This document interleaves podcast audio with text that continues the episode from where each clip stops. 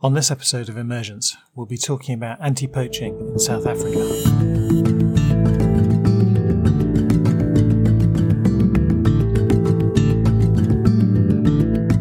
Welcome to Emergence, brought to you by MSD Animal Health and hosted by me, Alistair King. All views expressed in this podcast are mine or those of my guests and do not represent the views of the company. I'm pleased to be able to speak to you again in 2022. I've had less podcasts in the last six months or so than I was planning. I've had a number of throat problems, so I apologise for that. But we've got some interesting podcasts coming up this year, and I'll give you some idea on those after you've heard the interview with Captain Carl Thornton from PitTrack in South Africa. Before that, just a quick thought about what's happening. We've had two years where COVID has disrupted quite a lot.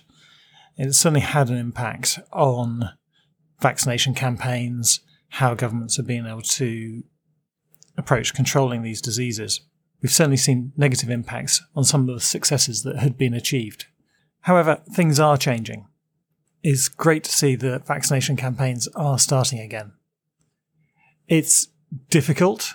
We're finding that the supply to certain countries is harder. There are less flights. The flights that do occur are often with smaller aircraft. They don't have the temperature control that we're used to. And there is a shortage of materials for making vaccines and simply for running manufacturing plants. So this is all a challenge.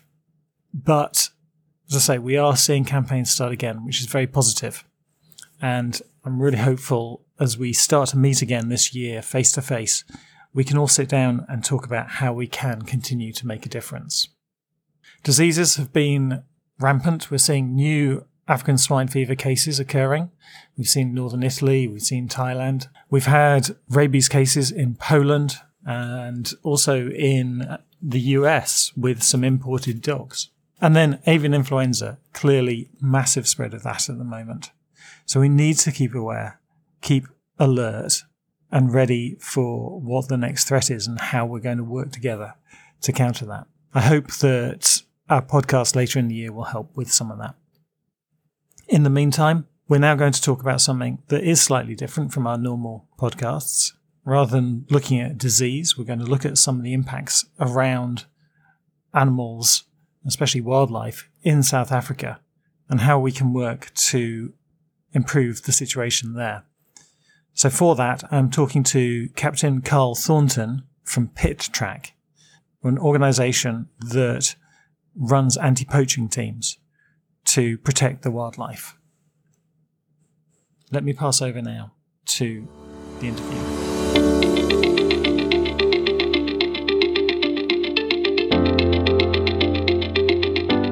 I'm really pleased to be able to welcome Captain Carl Thornton today to the podcast so we can talk about Pit Track. This is a bit different to a lot of the things we normally cover on the, the podcast, but I think it's important because it's very much a One Health area.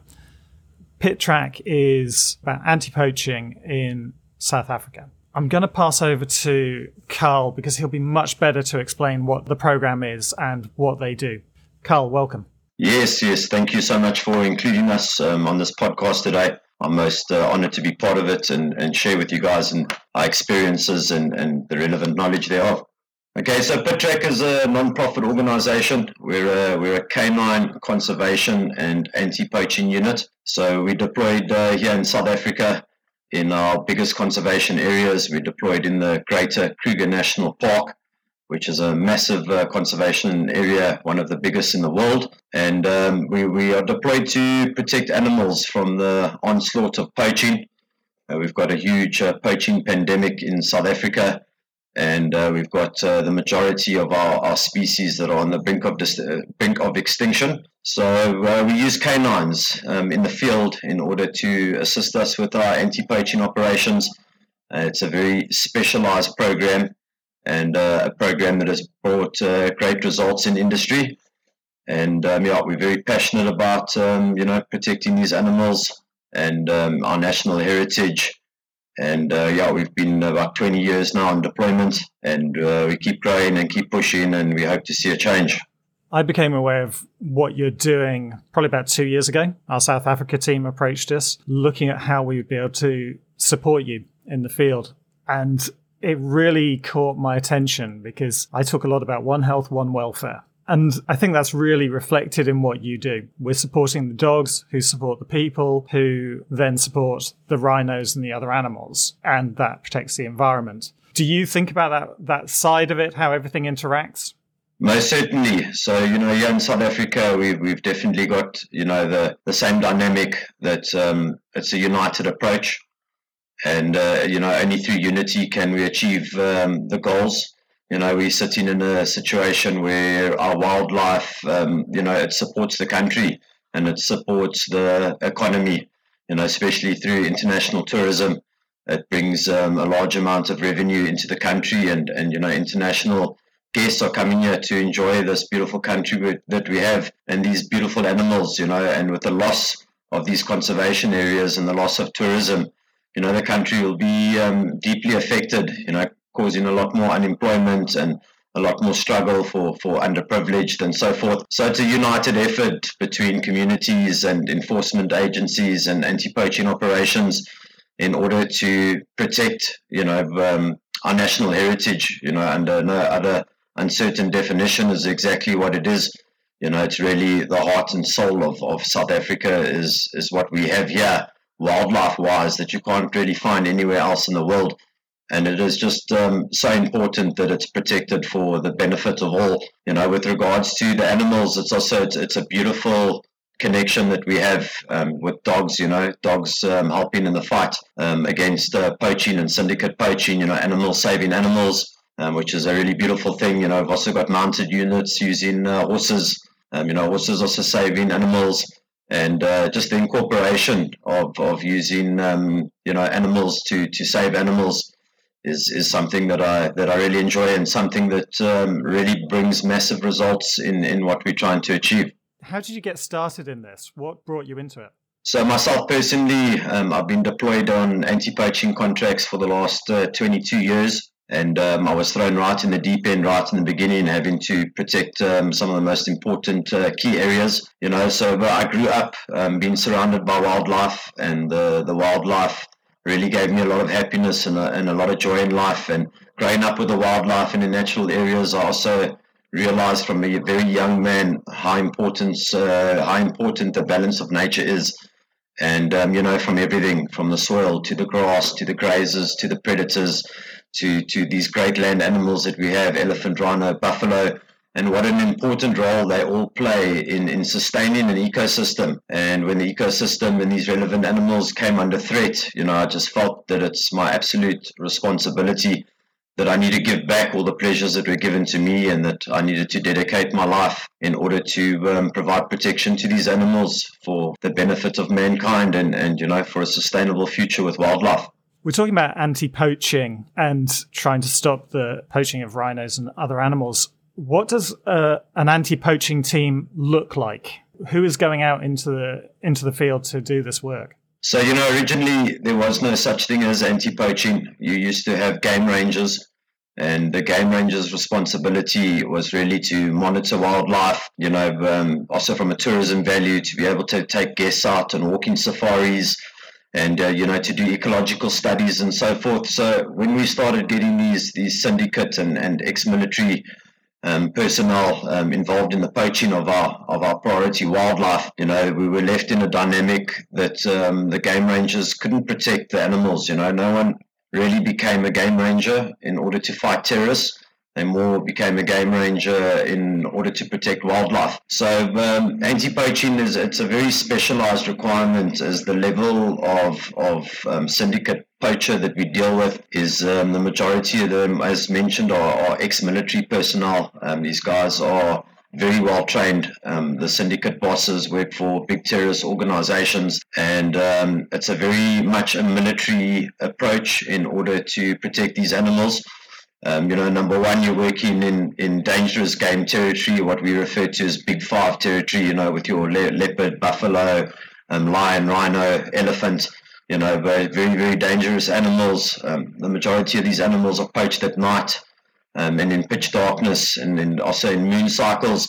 So you sit with a you sit with a situation where you've got to provide protection to very dangerous, wild, free roaming animals, and um, in a situation where your enemy is is um, well trained, um, heavily armed, and uh, will go to any extent to achieve what they need to achieve.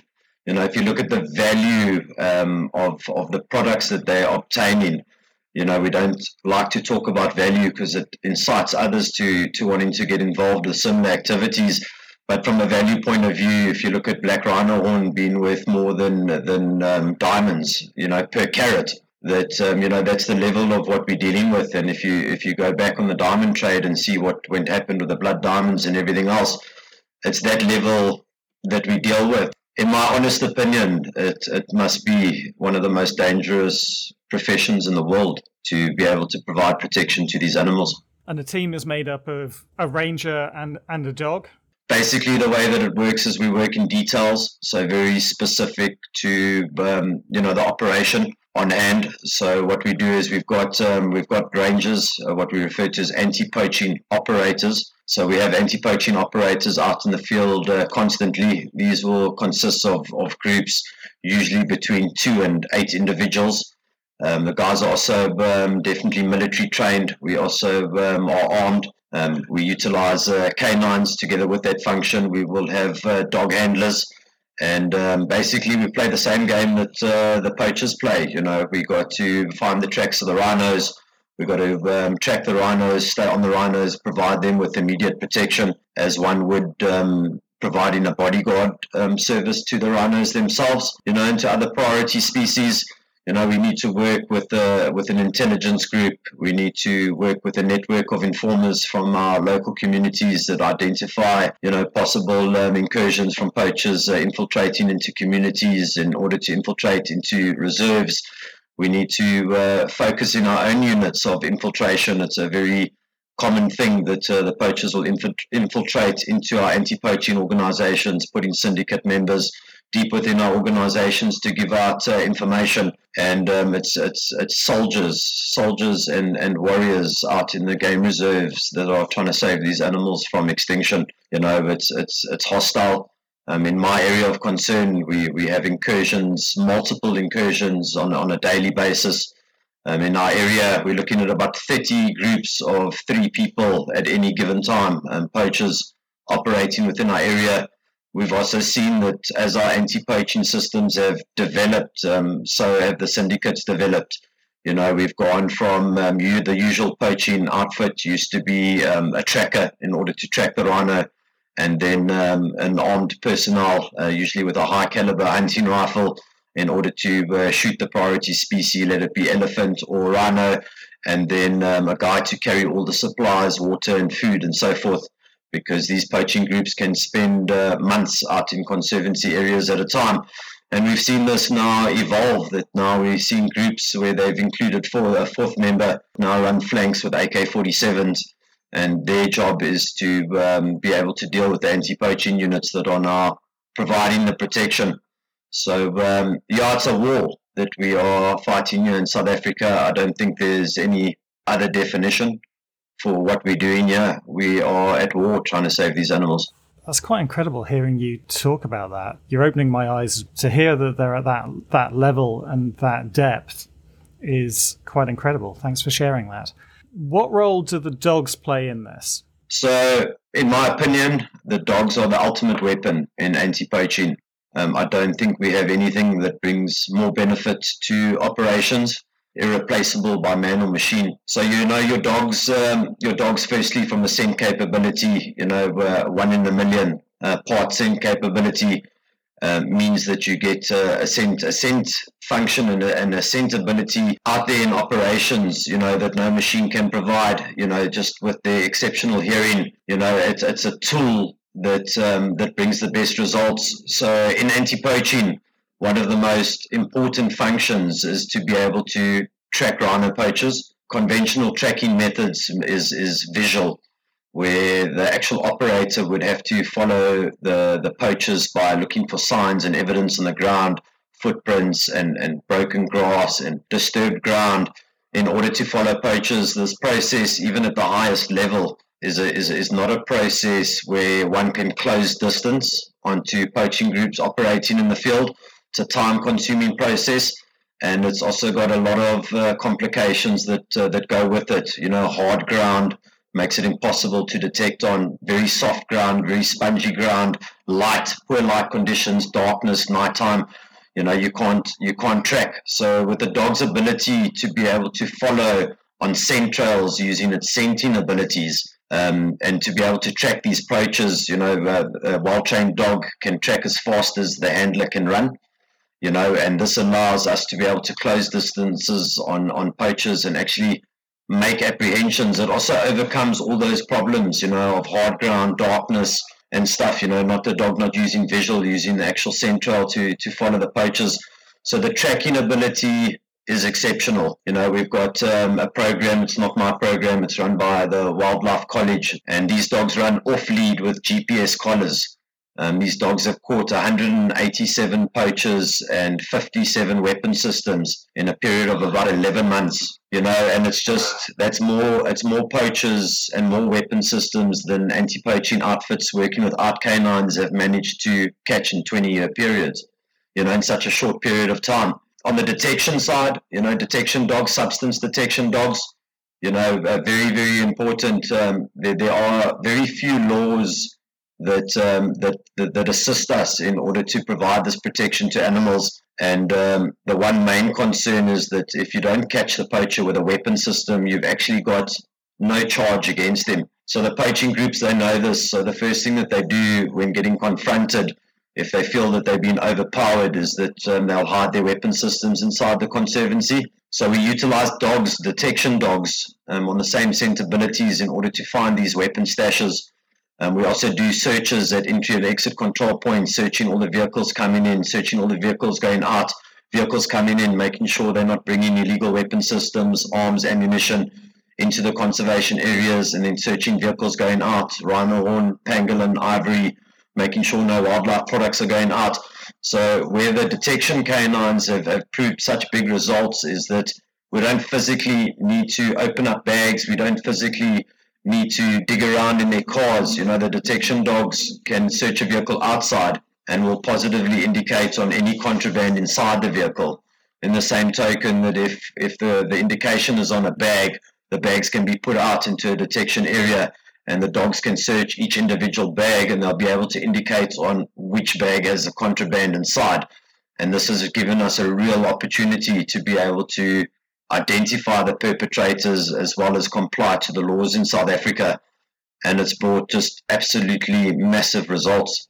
It sounds like there must be a massive amount of trust between the operators and the dogs. And indeed, as we're recording, I see a dog wandering around behind you. Is the operator and the dog, are they a team that work together routinely, or do you just have a group of dogs and a group of operators yeah, so as, as the industry works, um, you get different functions um, for the dogs in conservation. The one function would be a patrol function where guys take um, conservation dogs out in patrols. Those conservation dogs will bring um, early warning to po- to poachers inside the reserve, uh, early warning to dangerous game, and they, they are used very strategically in order to assist um, the ground operators in their patrol functions. And then you get your more specialized functions. So, what we've spoken about with regards to human tracking, this is a very specialized function with line dogs. So, that's a dog on a 10 meter lead. And then the off lead program with the off lead dogs, and then your substance detection dogs. So, from a patrol function, um, we find that multiple um, handlers can use multiple dogs. Um, we've achieved that quite successfully. But from the specialized aspect of detection and tracking, um, it's all about the handler and dog relationship. Specifically in our organization, our dogs are not tools. Um, they are brothers and sisters and um, they are teammates. They are treated equally to that of their human counterpart. And um, it's the understanding, you know, people are 90% verbal, um, 10% body language. And dogs are 90% body language, 10% verbal. And it's a team. Handler and dog is a team. So it's the handler's ability to be able to read the dog and the dog's ability to be able to read the handler and a mutual understanding between the two in order to achieve a function. yeah, our dogs are our lives, you know. And uh, people have asked me before, you know, if I had to choose um, in these dangerous environments, if I had to choose between my firearm or my dog, which one would I take? And uh, hands down, I'll take my dog. You know, my dog has saved my life on multiple occasions, more than that uh, that my firearm has, and um, they're a huge part of us, and a very very special part of us, and it's all uh, relevant to the bond. You know, we have a, a phrase in our organisation that says that it flows through the lead, and and and that's both ways. You know, from the dog to the handler, and from the handler back to the dog again. And um, yeah, most certainly, um, it's all dependent on the the bond between handler and dog. So, how many dogs do you have in the organisation? So, in the organisation, we have around fifty dogs. That, that does include retired dogs. It does include um, dogs that um, were introduced into our program and that um, didn't quite work out that um, you know we've now offered a sort of end of life plan, and uh, they perform um, functions outside of the conservation functions. Um, operationally, we have 33 dogs um, deployed in conservation. Um, in the area that I'm working now, we have exactly 23 dogs and 23 handlers deployed in the Greater Kruger National Park that are deployed uh, 24 hours, seven days a week, 365 days a year on uh, the protection of priority species. Are there particular breeds that you like working with, or is it fairly open? I'm a, I'm a firm believer that there, there's no such thing as a bad dog, you know, only bad handlers. And um, breed specific, you know, um, there are standards which industry refers to, and, and also what we, we comply to um, with regards to certain breeds being specific for certain functions. And then you just get really special dogs of sort of strange, unrelated uh, breeds that, that, that tend to have the ability to perform the, the same functions, in some cases, the same functions even better than the stipulated breeds. So on our detection side, a Sable Shepherd, um, which is a specialized German Shepherd, I would say is, um, in my opinion, the best detection platform. Um, however, on our contract, again, we have a we have a cross between uh, an American Pit Bull Terrier and a Dutch Shepherd. That is our leading detection dog in the area, and um, you know, German Shepherd also well used on the detection side. Labradors and and Labrador crosses um, as good detection platforms. On the tracking platforms, as we spoke about in the off-lead programs, uh, the Black and Tan uh, Texas Coonhounds, exceptional in the off-lead program. Uh, we also have a pack of German short hair pointers that are being also trained on an off lead program, currently used as line dogs, exceptional uh, tracking dogs. Uh, Belgian Malinois, um, filling both categories of detection and tracking, um, exceptional dogs. Uh, Dutch Shepherd as well, um, exceptional on both categories. So uh, Rottweilers as well. We use uh, Rottweilers also on the patrol function side. Very, very nice for night operations and uh, very nice as a protection breed. And then uh, we've also got our South African Boerboel, which is an exceptional conservational uh, breed, originally bred for protecting livestock from dangerous game, and now in our case used to protect the dangerous game itself. So multiple breeds, multiple breeds, and, and multiple functions for each breed it more comes down to the individual ability of the individual dog you know? So the dogs are identified from a very young age where their abilities lie. You know um, a puppy with its nose constantly on its ground showing good pack dynamic and good scent capabilities makes a good platform for detection work you know, the same token, a, a dominant puppy showing a hierarchy and pack mentality and an alpha omega sort of um, um, personality, you know, and very uh, shows a good platform for for a protection standard. You know, so we look at all these dynamics. We most certainly do look at the history into the breeds and as well as the history into the specific line of dogs with regards to mom and dad and grandparents. You know, there's a lot of money that goes into the accreditation of a conservation dog. So it's important that if we invest the, the relevant funding, that we invest it into a platform that doesn't carry hereditary issues like hip dysplasia, cancers, and this sort of thing, so that we've got a, a very good chance that we're going to get a, a good longevity out of the, the relevant service dog. Our involvement with you has really been on that side of trying to keep the dogs healthy. Although our general manager in South Africa comes out with you and does a lot of work with you as well. So there is a personal interaction going on. But it's been how we try and control a lot of the diseases, especially the parasitic diseases that they can get. What is the impact of a dog becoming ill to your operation? Why is that so important? Okay, so firstly, I think the, the dynamic of, of anti-poaching, you know, working in these wildlife areas, we're talking, you know, an abundant wildlife area, South Africa, which is where I'm deployed, and Kruger National Park, um, Greater Kruger National Park, you know, these conservational areas probably have more parasitic value than, than most of the places in the world. You know, um, it's, it's a huge, huge problem for us. One of the biggest problems that we face in the utilization of canines in such areas is um, is exactly that. You know, it's the tick-borne diseases um, that uh, that our dogs are at the biggest risk to. We've got some nasty, nasty parasites. We've got uh, external parasites. The one we referred to as a as a bont-legged tick. Um, you know, this getting hold of a dog can can make a hole the size of a tennis ball inside a dog. You know, it's a, it's a horrible thing. Biliary is, is, is a big problem. Archer, you know the fleas and stuff are so abundant in, in these areas. So you know a dog getting sick is a, is of a huge complication to us. You know firstly our, our sites are very remote. Um, I've traveled two and a half hours in order to to come and do this podcast just to get into an area that has Wi-Fi and electricity you know, and um, our, our, base camps being so remote means that that our dogs are a, a long way away from veterinarian care. And you know, any preventive measures that we can take in order to sustain their, their health and well-being is a massive priority. You know, and if we look to our requirements as well, you know, with, with, with regards to dangerous game and even the poachers themselves, any product of, of, of like a scent value, like a repellent value, um, doesn't work in our environments as it's it's picked up by all the dangerous game, the elephants, you know, buffalo, rhino, the sort of thing.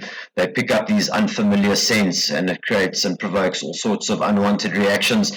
You know, a product that absorbs into the dog, dog and, and, and stops, um, you know, all your parasitic value, but has its odorless and, and it's not a repellent. It's actually, you know, an internal product. These products are just so perfectly suited for our environment um, we've gone from some severe problems, uh, para- parasite um, problems that we've had in the past, to having four years, absolutely no complications in any regard, no tick-borne diseases, no fleas, um, no fly strike issues.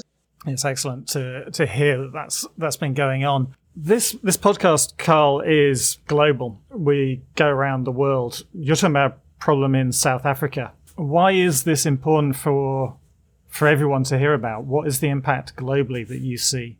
So, but yeah, this is something that's very, very important. You know, I was at the global ivory burn in Kenya in 2016, where they burnt 105 tons of ivory, you know, obtained from 8,000 poached elephants, and um, 1.3 tons of rhino horn um, poached from 343 rhinos.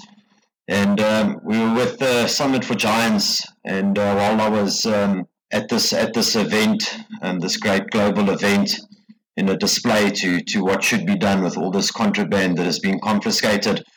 I uh, met up with a group that was doing um, a carcass study. They were from the United Nations, and they were doing a, a carcass study into the link between terrorism and poaching. And um, this the specific lady um, that was doing this carcass study showed me the the the in representation of, of, of her thesis showed me that the Al Qaeda and Al Shabaab terrorist group responsible for blowing up the the US A embassies in uh, Dar es Salaam in Tanzania and in Nairobi in Kenya and uh, responsible for the attack um, at that West um, Westgate shopping center in Kenya where, where 71 people were, were, were murdered that this terrorist organization is funded through wildlife products, 75% funded through ivory and rhino horn.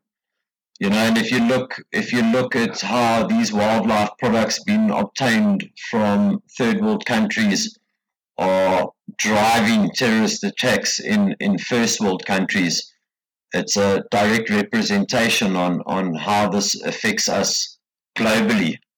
You know, and again, it comes down to the value of these products. You know, by by protecting animals in South Africa and rhinos and elephants in particular in in Africa, you know, you are protecting the globe against terrorist attacks, and I feel that this is a, a very important point on um, what our responsibility is to, to bring these terrorist groups and these syndicates to justice and, and we can achieve that by protecting these animals and not allowing them to obtain these products. That really emphasizes the one health, one welfare aspect as well to me that all of these things are interlinked and we tend to try and deal with individual problems, but there is so much connection between everything that we look at.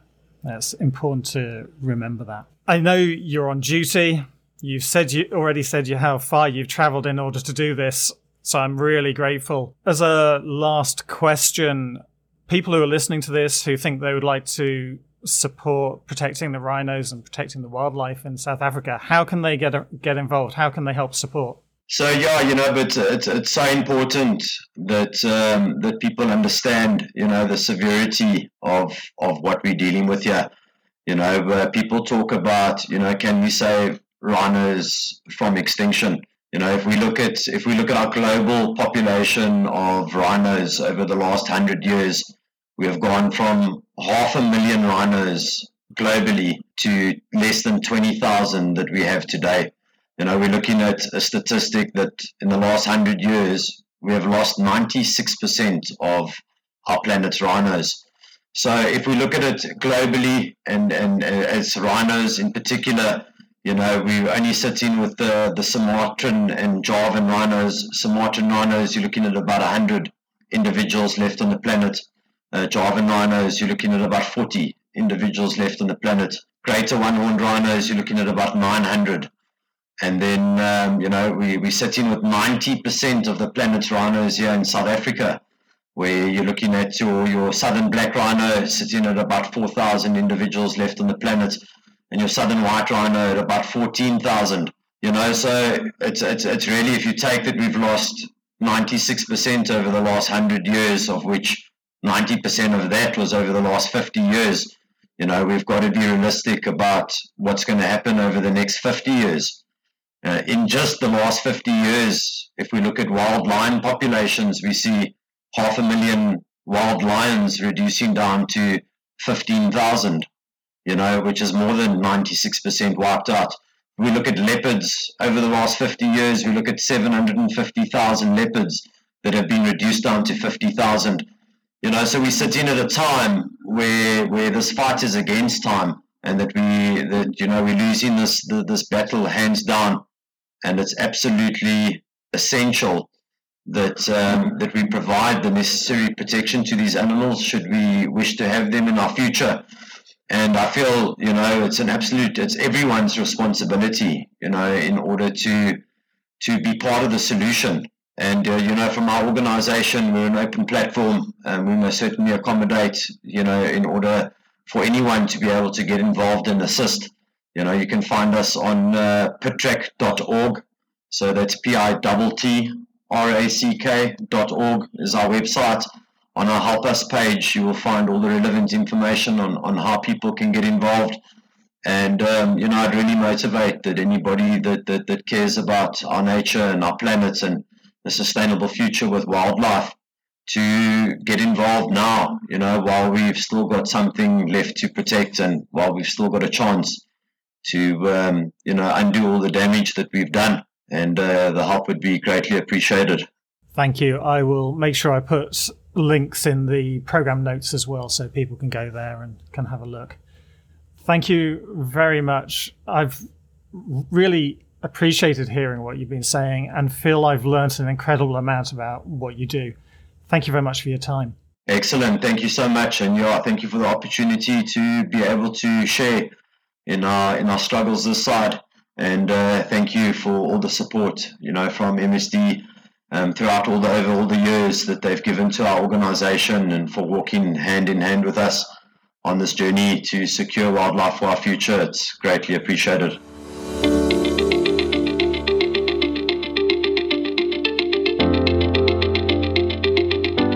I'm still amazed by everything I learned during that talk. As ever, the actual interview itself was longer. I've had to cut things down. It was a real eye opener for me. I'm very grateful to have had that opportunity. Looking forward to the rest of the year. We will be continuing with the podcasts. We've got a couple of interesting ones coming up. We are going to have an episode looking at avian influenza. The last six months have seen some real explosion in cases all around the world. We're seeing new cases happening. And there's a lot of conversation about vaccination of poultry for highly pathogenic avian influenza, making this a very good fit topic for us to cover. I hope to have a couple of experts to talk that through a little bit more. I've also got coming up an interview with Deborah Nadal. This is on social interaction with dogs and rabies. Deborah wrote the book Rabies in the Streets Interspecies Camaraderie in Urban India, an incredibly good examination of what is happening and how people and dogs interact when they're together and how that impacts on rabies. Not only that, but she's recently done some work for the United Against Rabies Forum, and she's been looking at rabies and the pandemic, the effects on rabies campaigns, and lessons for One Health. Following with the rabies, we're also closer to World Rabies Day. We will be interviewing Professor Lord Trees and talking to him about the political impacts and challenges of getting to rabies elimination. We will, of course, be continuing with our Rabies Hero Awards, and we'll tell you more about those. And once again this year, we will be doing the Rabies 360 Challenge. If you've got any subjects, any areas you'd like us to cover in the podcast, then contact me, let me know. I want to keep this relevant for your concerns and your interests and helping everyone improve their control and eradication of One Health diseases. And that's it from me and our guest for this episode. Keep safe. I'll speak to you again soon.